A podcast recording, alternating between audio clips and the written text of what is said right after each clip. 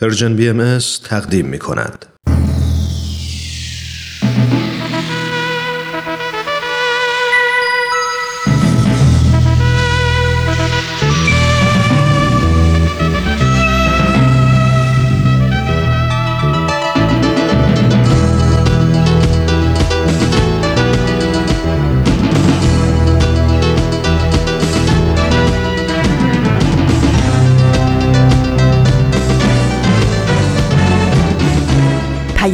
دوست. برنامه ای برای تفاهم و پیوند دلها.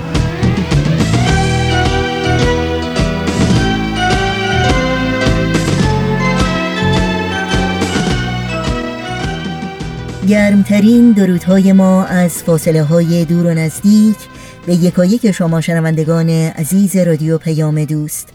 در هر خانه و آشیانه در هر کرانه و کناره این دهکده زیبای جهانی که شنونده برنامه های امروز رادیو پیام دوست هستید بهترین ها رو براتون آرزو داریم و امیدواریم تندرست و ایمن و استوار باشید و با دلگرمی و امید روزتون رو سپری کنید.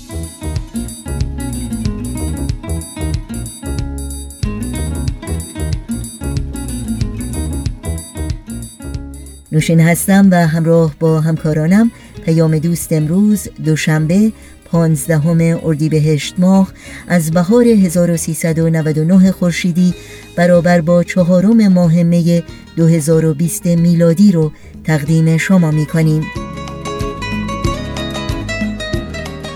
در پیام دوست امروز برنامه کوتاه این روزها رو خواهیم داشت بعد از اون با اولین برنامه از مجموعه جدید با هم در خانه همراه خواهیم شد و در پایان هم بخش دوم گزیده های از سخنرانی دکتر ارفان ثابتی رو در برنامه گزیده های از یک سخنرانی دنبال خواهیم کرد. امیدوارم با تمامی برنامه های پیام دوست امروز همراه باشید و از شنیدن اونها لذت ببرید. با ما هم در تماس باشید و با نظرها، پیشنهادها، پرسشها و انتقادهای خودتون در تهیه برنامه های دلخواهتون با ما همکاری کنید.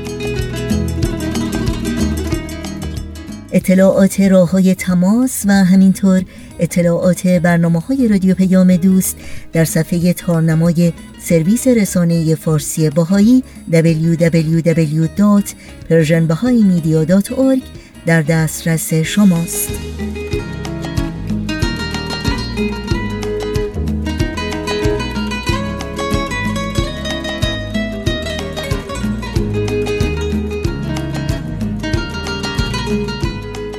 این صدا صدای رادیو پیام دوست با برنامه های امروز ما همراه باشید.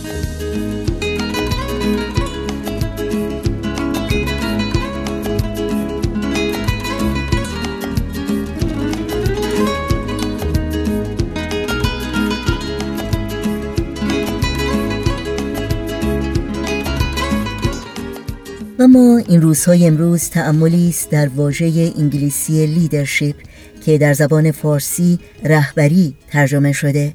واژه‌ای که با مطالعه پیام رزوان امسال بیت اعظم با درخششی خاص در ذهنم جلوگر شد و من را به تأمل و تعمق در معنا و اهمیت این واژه در سرنوشت جهان واداشت. واژه‌ای بسیار وزین و متین با معانی عمیق و وسیع واژه‌ای که هرگز نباید اون رو در قالب رفتار و گفتار و معیارهای قدرت و مکنت و زور و بازوی بسیاری از رهبران بیدادگر و خودکامه و انسان ستیز امروز و دیروز جهان تعبیر و ارزیابی کرد بلکه باید اون رو در تأثیرات شگرف و سازنده در زندگی فردی و اجتماعی انسانها و در مسیر تکامل تمدن بشری جستجو کرد و سنجید. پیام رزوان امسال بیت لازم چون همیشه پر از عشق و مهر و محبت پر از تشویق و حمایت و هدایت پر از شفافیت و سراحت و صداقت پر از همدلی و همدردی و پر از امید و اعتماد و اطمینان بود. پیامی که مانند ستاره پر نور در دل تاریک ترین شبها راهگشای گمگشتگان و امیدبخش ناامیدانه به قول دوستی که می گفت چقدر این پیام متفاوته؟ در کجای دنیا میشنویم که در این شرایط سخت و نامعلوم رهبری مردمانش رو این گونه مورد خطاب قرار بده و این گونه هدایت کنه. هرچقدر مسیری که در پیش است طولانی و دشوار باشد به بردباری و پایداری شما و عزم راسختان به اینکه این سفر را پشت سر خواهید گذاشت اطمینان کامل داریم. شما از مخازن امید ایمان و علو تب فیض می‌برید. نیاز دیگران را بر نیاز خود مقدم می شمارید محرومان را از ماعده روحانی بهرهمند می سازید نفوس را که بیش از پیش تشنه پاسخ هستند سیراب می کنید و به آرزومندان بهبود و اصلاح عالم وسیله و ابزار ارائه می دهید از پیروان مخلص جمال قدم چگونه می توانیم انتظاری کمتر از این داشته باشیم؟ شنوندگان عزیز متن کامل پیام رزوان امسال بیتولد لعظم رو می‌تونید در سایت پیام ها خط فاصله ایران دات مطالعه کنید روزی آخر یک ندام را به هم خواهد رسان. روزی آخر قلب ها را سوی هم خواهد کشان. روزی آخر می توان از هر دلی آینه ساخت. بهترین آهنگ ها را می توان روزی نواخت. می توان آن روز را گاهی همین امروز دید. می توان آوازهای مردمانش را شنید. می توان آن روز را گاهی همین امروز دید. می توان آوازهای مردمانش را شنید. روزی آخر یک نداما را به هم خواهد رساند. روزی آخر قلب ها را سوی هم خواهد کشان روزی آخر می توان از هر دلی آینه ساخت. بهترین آهنگ ها را می توان روزی نواخت می توان آن روز را گاهی همین امروز دید. می توان آوازهای مردمانش را شنید. می توان آن روز را گاهی همین امروز دید. می توان آوازهای مردمانش را شنید.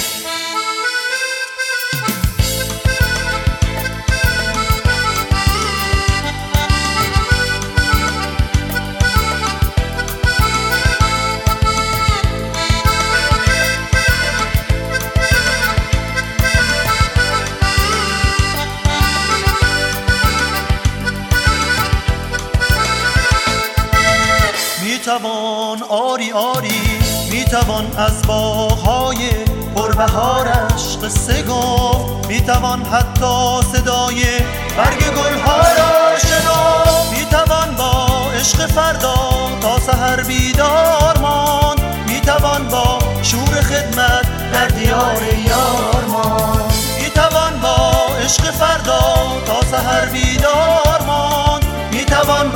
شور خدمت در دیار یار ما. روزی آخر یک نداما را به هم خواهد رسان. روزی آخر قلب ها را سوی هم خواهد کشان. روزی آخر می‌توان از هر دلی آینه ساخت. بهترین آهنگ ها را می‌توان روزی نواخت. با همه با هم دلی با هم دلی آن روز را میآوریم. میآوریم من و تو همراه من همراه من. تنها امید عالمی ما همه با هم دلی با هم دلی آن روز را میآوریم میآوریم میآوریم. من و تو همراه من همراه من. تنها امید عالمی تنها امید عالمی خب اگر آماده هستید همراه با شما شنوندگان عزیز رادیو پیام دوست به اولین برنامه از مجموعه جدید با هم در خانه گوش کنیم.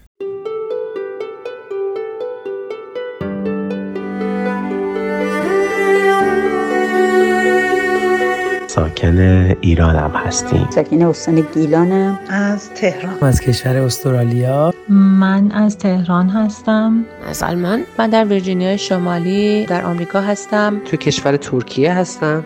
من در استرالیا زندگی می کنم ما ترکیه شهر دنزلی زندگی می‌کنم. من در کانادا زندگی می کنم ساکن کشور ایتالیا ایران ساکن تهران هستم. توی آفریقای جنوبی الان توی قرنطینه. از تهران. من در ویرجینیای آمریکا زندگی می کنم تو دنیزی ترکیه زندگی می کنم من ساکن امریکا هستم. در مریلند زندگی می کنم به هر روی من شهروند این جهانم که در گوشه در این سیاره خاکی زندگی می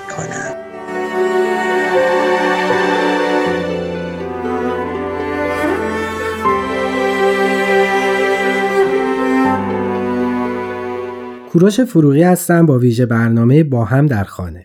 می‌خوایم با تعدادی از فارسی زبانها در سراسر دنیا همراه بشیم و تجارب، چالشها و پیشنهادهای این عزیزان رو در مورد این روزهای خاص قرنطینه شدن بشنویم. در ابتدا باید پوزش بخوایم از اینکه تمام پیام ها به صورت صوتی و خارج از فضای استودیویی ضبط شده و ممکن از کیفیت مطلوب برخوردار نباشه. خب برنامه رو با نظرات پزشک عزیز که این روزها در تماس مستقیم با بیماران مبتلا به ویروس کرونا هست شروع می‌کنیم.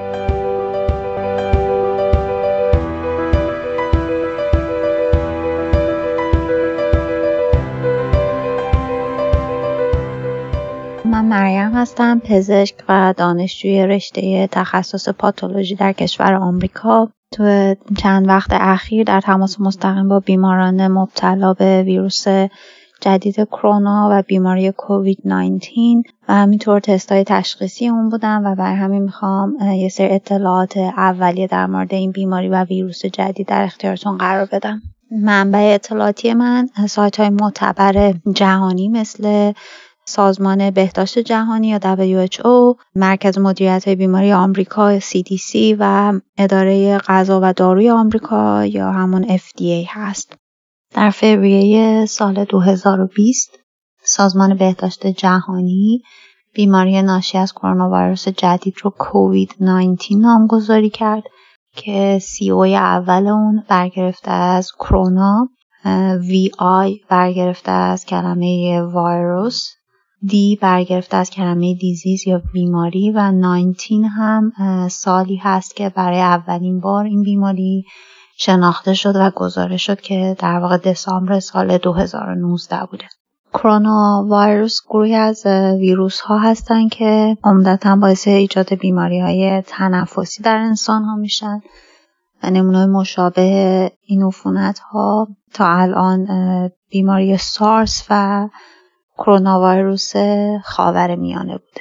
به عنوان اولین نکته چیزی که می‌خوام بهش اشاره بکنم این هست که همونطور که می‌دونید دائما کلمه نیو یا ویروس جدید برای این عامل بیماری و بیماری کووید 19 استفاده میشه و دلیل اونم این هست که برای اولین بار هست که این ویروس شناخته شده و باعث ایجاد بیماری شده. و به همین دلیل تا الان هیچ گونه اطلاعات قطعی راجع به این بیماری وجود نداره و تو صفحه اول تمام سایت های معتبری مطلب نوشته شده که تا الان بر اساس اطلاعات به دست آمده علائم بیماری شروع این بیماری که کشور چین و شهر ووهان بوده گزارش شده و ممکنه که در آینده این اطلاعات تغییر پیدا بکنه. پس اگه بخوام حرفم رو خلاصه بکنم دو چیز کووید 19 رو خیلی خاص کرد. یکی راه انتقال اون هست که در مجموع تو بیماری عفونی بدترین حالت اینه که یه بیماری از طریق راه تنفسی و از طریق ذرات تنفسی بخواد انتقال پیدا بکنه. در مورد کووید 19 چیز دیگه که اون رو خاص کرد بازه زمانی بین ورود ویروس تا زمانی که فرد علامت دار میشه. یعنی تو این بازه زمانی یک نفر ممکنه که حامل ویروس باشه ناقل ویروس و بیماری باشه خودش اطلاعی نداشته باشه و یا الان بسیار خفیف اولیه داشته باشه مثل صرفه های گهگاهی عدسه های گهگاهی و باشه که ویروس انتقال پیدا بکنه به اطرافیان و به افرادی که در مسیر حرکت فرد ناقل هستند، و اونها بدون اینکه در جریان باشن ویروس رو دریافت بکنن.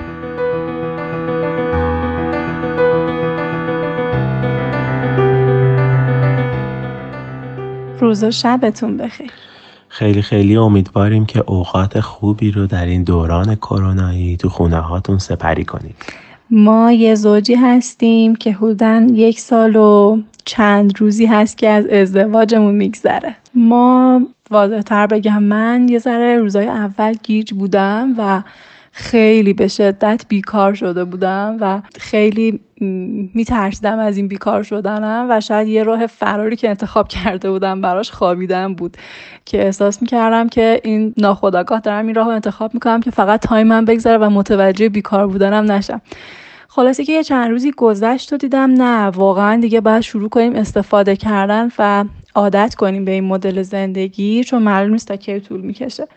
رو آوردم به کارهایی که خب خیلی دوست داشتم و انرژی می‌گرفتم ازشون. مثلا خیلی خیاطی رو دوست دارم شروع کردم پارچایی که تو خونه داشتم و خیلی وقت بود که می‌خواستم باشون یه لباسی بدوزم و شروع کردم به دوختن و دیگه جدا از خیاطی شروع کردم برای اولین بار نون پختم شیرینی های مختلف غذاهای جدید رو شروع کردیم به سرچ کردن و یاد گرفتن و تجربه کردن و این برام خیلی جالب منم راستش قبل از دوران کرونا بخش عمده ای از زندگیم رو درگیر انجام یک خدمات به خصوصی برای جامعه و اجتماع بودم. گروه نوجوانان، کلاس اطفال، حلقه های مطالعه و یک دفعه با اومدن کرونا همه اینها تعطیل شد. و خب واقعا نگران این اقدامات بودم ارتباطم با بچه ها و دوستایی که داشتم. نمی‌دونستم بعد چه کار بکنم. اما خدا رو شکر به لطف اینترنت تونستم که با کارایی بیشتر بتونم با دوستام ارتباط برقرار کنم و این قرارهای خدماتم رو داشته باشم آره منم مثلا برای گروه نوجوانانم خیلی جالب بود که اول توی گروه همش چت می‌کردیم توی گروه, گروه آنلاینی که داریم چت می‌کردیم صحبت می‌کردیم و بعد یه مدت شروع کردیم ویدیو کال کردن که همو ببینیم یه صحبتی بکنیم بعد کم کم گروهمون رو آنلاین داشته باشیم. بعد اپلیکیشن پیدا کردیم که می‌تونیم باهاش آنلاین بازی کنیم و کلی احساس خوبی داشتیم از اینکه می‌تونیم باز هم کنار همدیگه یادگیر داشته باشیم و سرگرم باشیم. البته به نظرم هیچی مثل ارتباط حضوری نمیشه چون اون انرژی که حضوری می‌گیریم خیلی بیشتره تا اینکه آنلاین همو ببینیم. خیلی موافقم باهات که ارتباط حضوری خیلی بهتره اما این هم یه خوبی های خاص خودشو داره. مثلا من نگاه کردم عمده ای از وقتم همیشه توی ترافیک میگذشت و خستگی این جابجایی از این ور شهر به اون ور شهر خیلی زیاد بود. اما الان به لطف اینترنت می‌تونم تمام قرارهای هم و صحبت هم و دوستام و پشت هم بچینم و خیلی راندمان بیشتری داره کارها و می‌تونم واقعا برنامه از وقتم بهینه استفاده کنم و برنامه ریزی خیلی دقیق تری داشته باشم واسه کارم آره ما تو این چند وقت تجربه خوندن کتابم داشتیم آنلاین با دوستامون. این مطالعه خیلی لذت بخش بود برامون که تونستیم از وقتمون استفاده کنیم.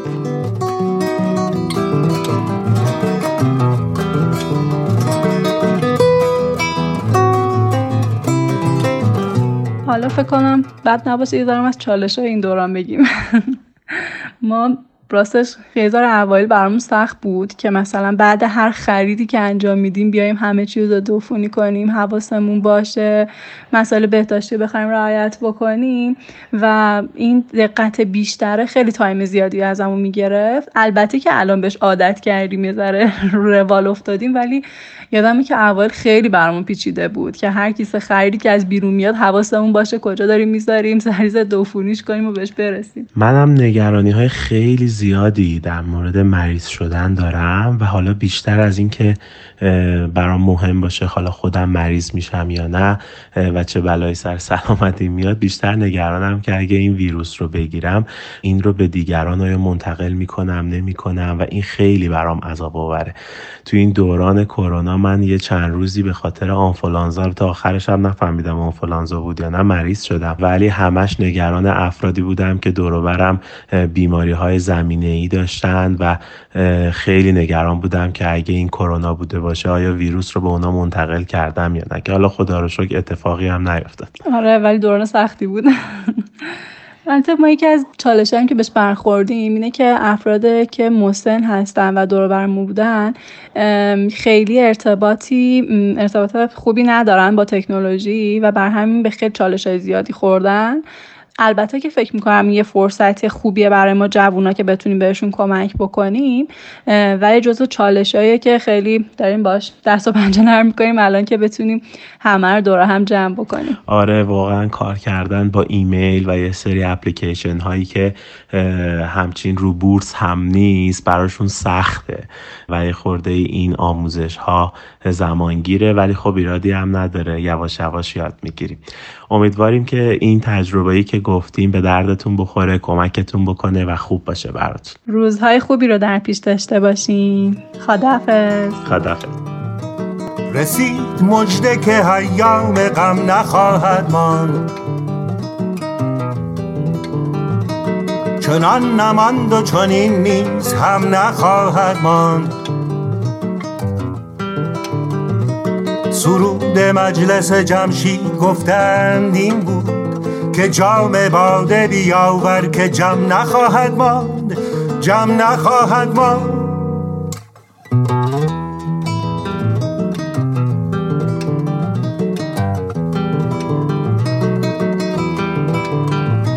چه جای شکر و شکایت ز نقش نیک و بد چو بر صحیفه هستی رقم نخواهد ماند. بر این رواق زبرجد نوشتن بزن که جز نکویی اهل کرم نخواهد ماند. آتوسا هستم دانشجوی فوق لیسانس روانشناسی بالینی از استرالیا. و می‌خوام در رابطه با مسئله که ذهن بیشتر ما انسانها رو امروز به خودش جلب کرده صحبت کنم. بیماری کرونا ویروسی که باعث شده خیلی از ماها زندگی روتین قبلیمون رو تجربه نکنیم. من به عنوان یک روانشناس می‌خوام به بود روانی این مسئله توجه کنم و به این سوال جواب بدم که آیا ترس از این بیماری می‌تونه تاثیرات منفی بر روی ذهن و روان ما بذاره؟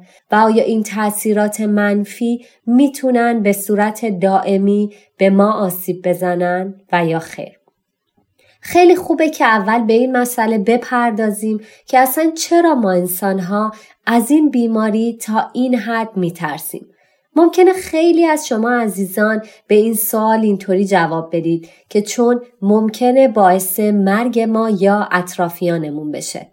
اما من اینطوری جواب میدم که خیلی از مسائل دیگه هم هستن که این روزها می‌تونن باعث مرگ و میر انسانها باشن. اما چیزی که این بیماری رو ترسناک جلوه میده ناشناخته بودن اون هست. شاید بتونم بگم که به طور کلی همه ما انسان ها از خطرات ناشناخته بیشتر میترسیم چرا که بلد نیستیم و نمی‌دونیم چطور باید در برابر اونها از خودمون یا اطرافیانمون مراقبت کنیم و زمانی هم که نمی‌دونیم چطور باید این کار رو بکنیم احساس بیپناهی می‌کنیم و اون زمان هست که ترس ما افزایش پیدا می‌کنه. اما اینجاست که باید مواظب باشیم که این ترس به جای اینکه باعث حفاظت ما از خودمون بشه ما رو به دردسر بیشتری نندازه. البته نمی‌تونیم به این نکته هم توجه نکنیم که همین ترس بوده که از دیرباز تا الان باعث بقای انسان ها شده. همونطور که همه شما عزیزان می‌دونید ترس بوده که به بشر کمک کرده که از خطرات جون سالم به در ببرد. مثلا گذشتگان ما یاد گرفتن که خرس یک حیوان خطرناکه پس باید از اون فرار کنن تا بتونن زنده بمونن.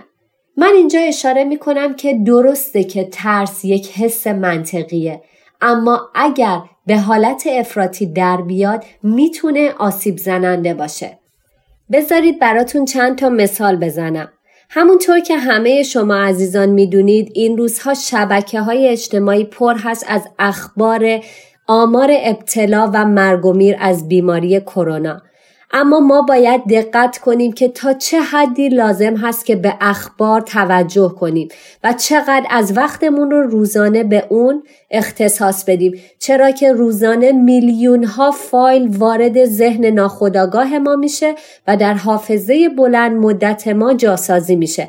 حالا اگر ما دقت نکنیم که چه فایلی وارد ذهنمون میشه ممکنه که آسیب ببینیم. مثلا اگر ما انسانها کل 24 ساعت خودمون را به شنیدن اخبار منفی و آمار مرگ و میر اختصاص بدیم زمان دیگهی برای رشد پیشرفت و ترقی نداریم.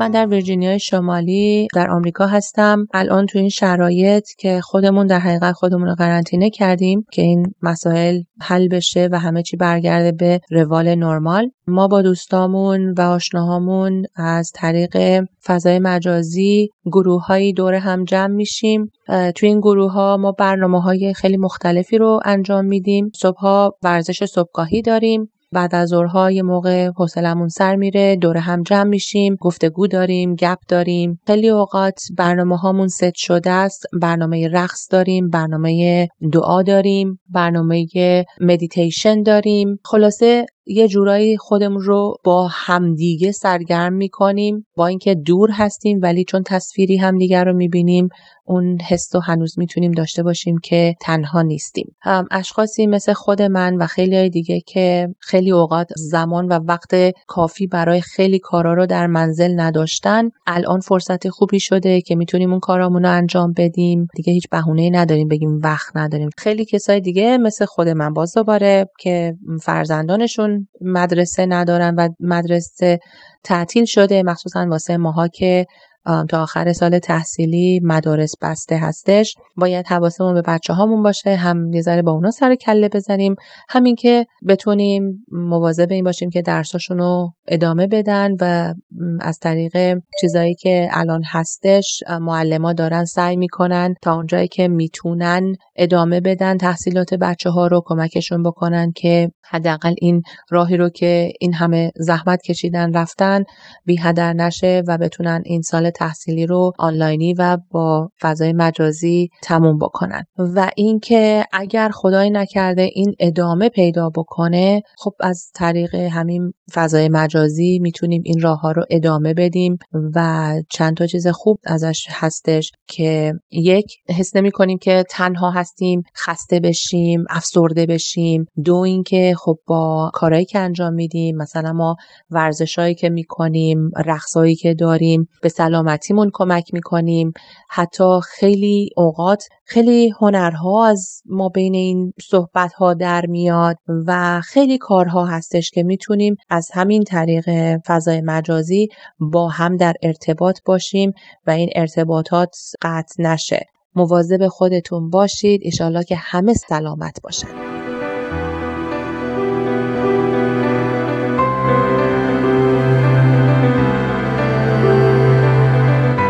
شنوندای گرامی امیدوارم با این برنامه تونسته باشیم قدمی مثبت برداریم در روشنتر شدن ذهن شما عزیزان در مورد ویروس کرونا و این روزهای خاص موندن در خانه. اگه شما هم تجربه یا سوالی دارین در at Persian B در تلگرام به ما پیام بدین.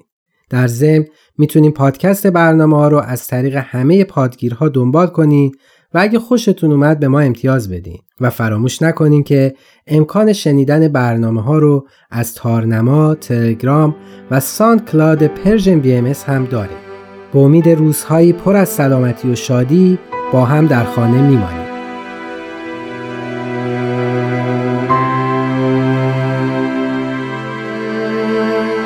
تهیه شده در Persian BMS اولین برنامه از مجموعه جدید با هم در خانه بود که از رادیو پیام دوست شنیدید.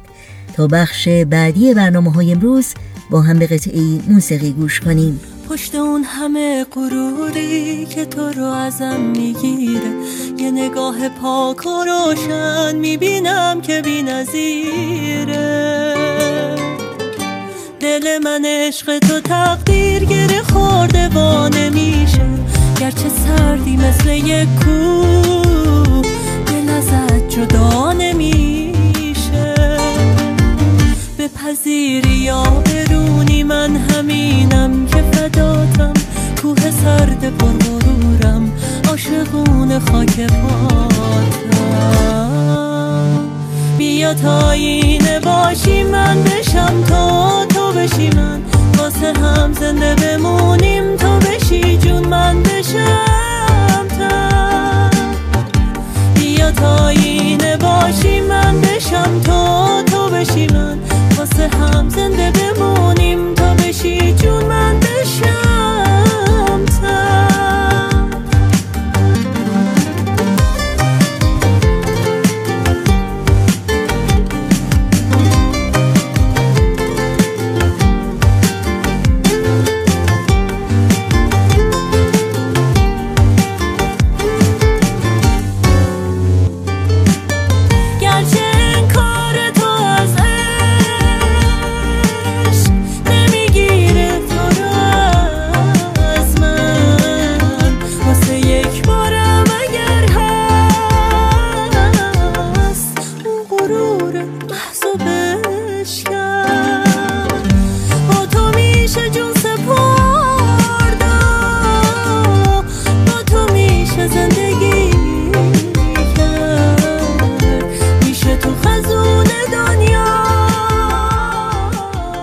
همراهان خوب رادیو پیام دوست در برنامه گزیده های از یک سخنرانی امروز بخش دوم گزیده های سخنرانی دکتر عرفان ثابتی رو میشنویم با عنوان آیا سیاست رهایی بخش ممکن است؟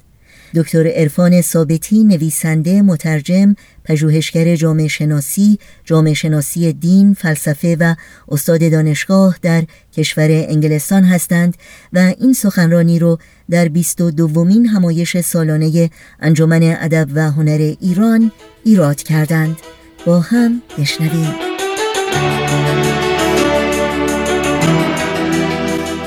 ما آدما تا وقتی که کنار هم زندگی می‌کنیم فقط نزدیکی جسمانی با هم داریم. جامعه رو تشکیل نمیدیم جامعه ای نمی‌سازیم.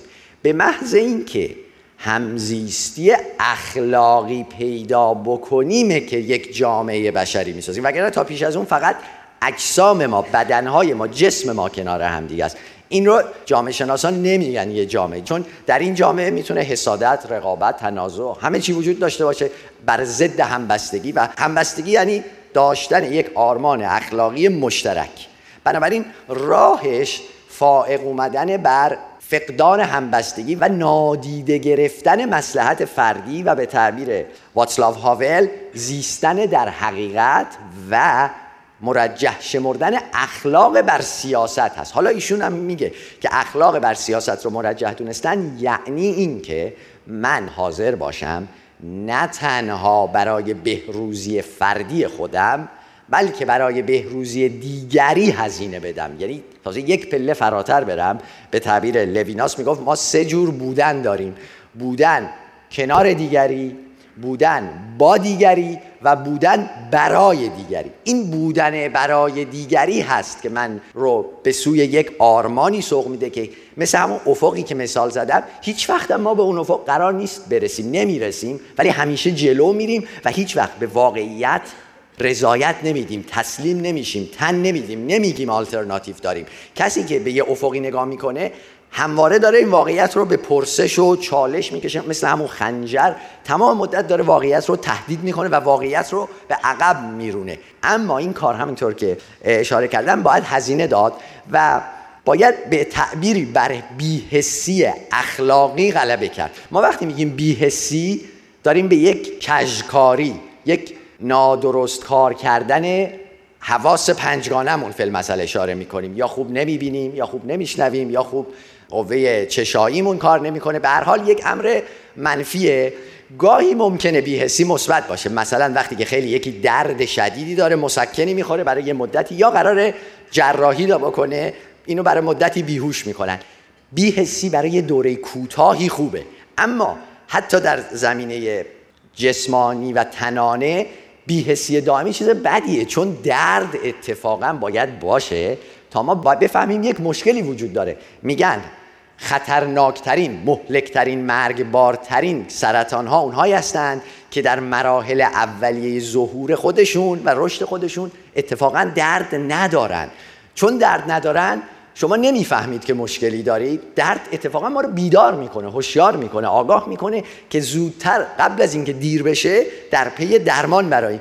اما اون سرطان هایی که اینطوری نیستن مرگبارترین هستن. مثلا سرطان لوز المعده بنابراین بیهسی هم نه تنها در زمینه جسمانی بلکه حتی در زمینه اخلاقی هم بده به این معنا که ما اگر یه جامعه داشته باشیم که تمام مدت به فکر منافع شخصی خودمون باشیم و هیچ کسی به مسلحت دیگری به بودن برای دیگری اهمیت نده یعنی یه بیهسی اخلاقی دچار شده باشه. اگر کارگری رو از حقش محروم می‌کنن معلمی رو به زندان میاندازند مسیحی رو باهایی رو در زندان می‌کنن به صرف عقایدش زنی رو به صرف هجاب از سر برداشتن محکوم و متهم می‌کنن و دیگران فقط تماشاگر و نظارگر او هستند و با او اعلان همبستگی نمی‌کنن. این جامعه به بیهسی اخلاقی مبتلاست. چرا؟ چون اگه احساس می‌کرد درد دیگری درد اوه باید واکنش نشون می‌داد. پس میشه استفاده کرد. گفت این بیهسی اخلاقیه. چون وقتی دیگری رو آزار میدن من دردی احساس نمی‌کنم واکنش نشان نمیدم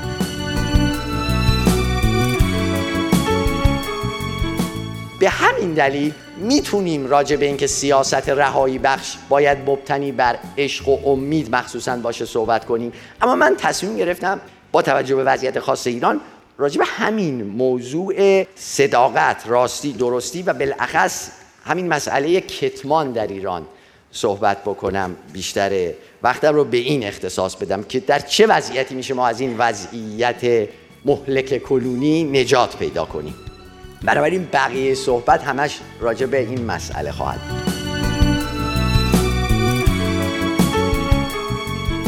شنونده برنامه گزیده های از یک سخنرانی از رادیو پیام دوست هستید بعد از لحظات موسیقی ادامه این برنامه رو با هم دنبال می کنیم.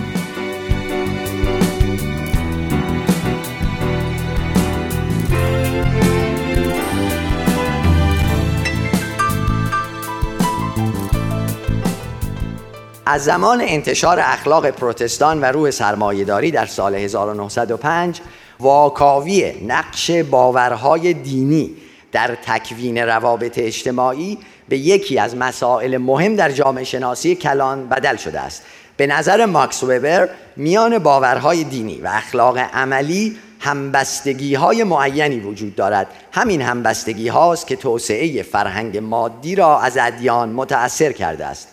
هرچند وبر می‌خواهد نقش نیروهای دینی در تکوین فرهنگ مدرن را مشخص کند اما هرگز رفرماسیون یا جنبش اصلاح دین را تنها عامل پیدایش سرمایداری نمی‌داند. او آمدانه از اشاره به علیت خودداری می کند و در عوض از وجود پیوندهای انتخابی میان آین پروتستان و سرمایداری سخن می‌گوید. زیرا بر این باور است که عوامل تاریخی متعددی در ظهور سرمایهداری نقش داشتند و اخلاق پروتستانی یکی از این عوامل مهم بوده است.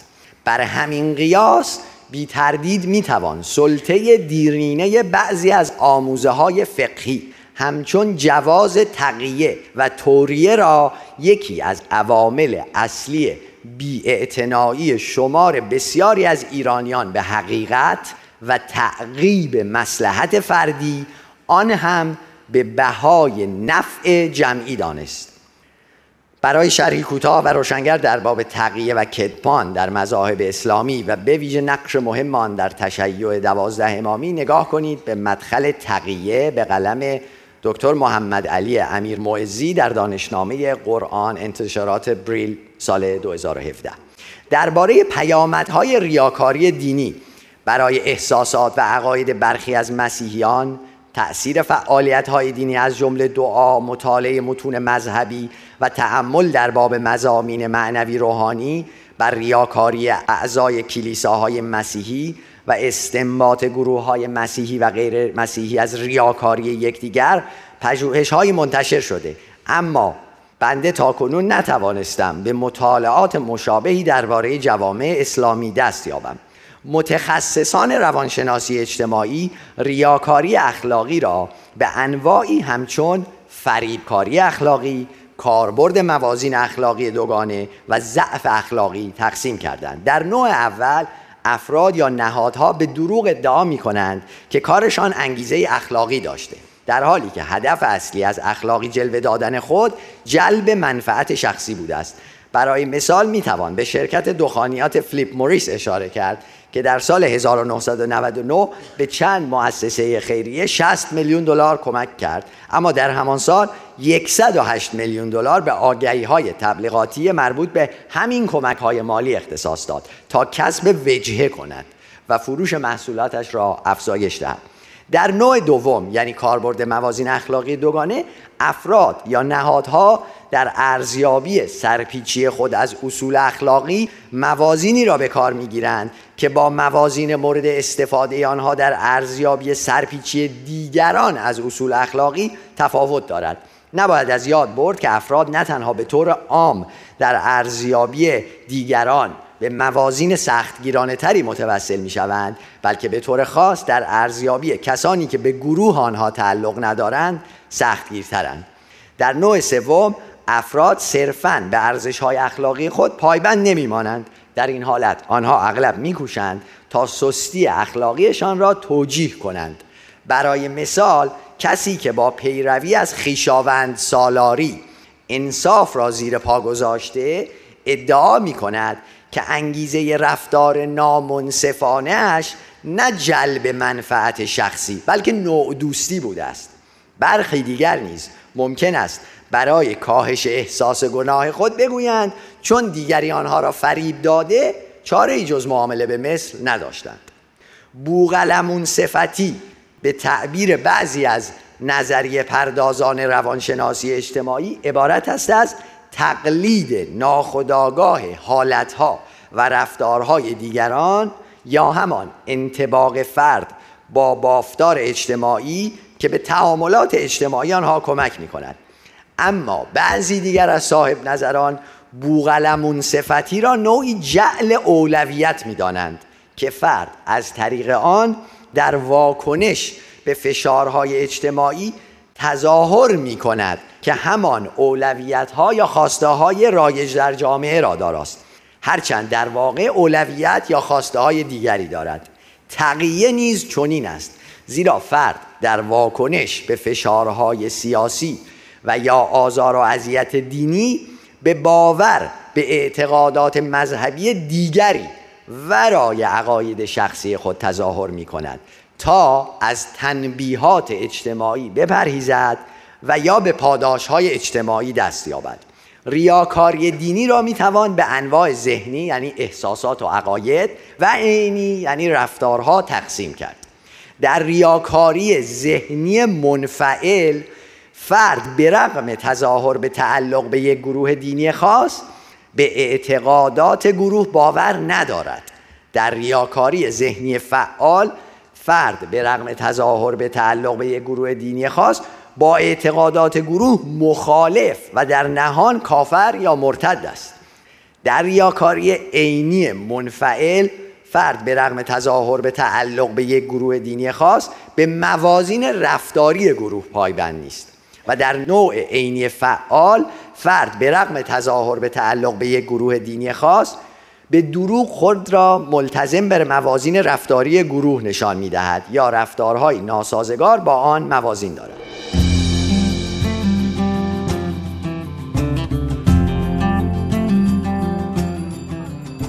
و برای شنیدن بخش بعدی گزیده های سخنرانی دکتر ارفان ثابتی از شما شنوندگان عزیز دعوت می کنم هفته آینده همین روز و همین ساعت با رادیو پیام دوست همراه باشید.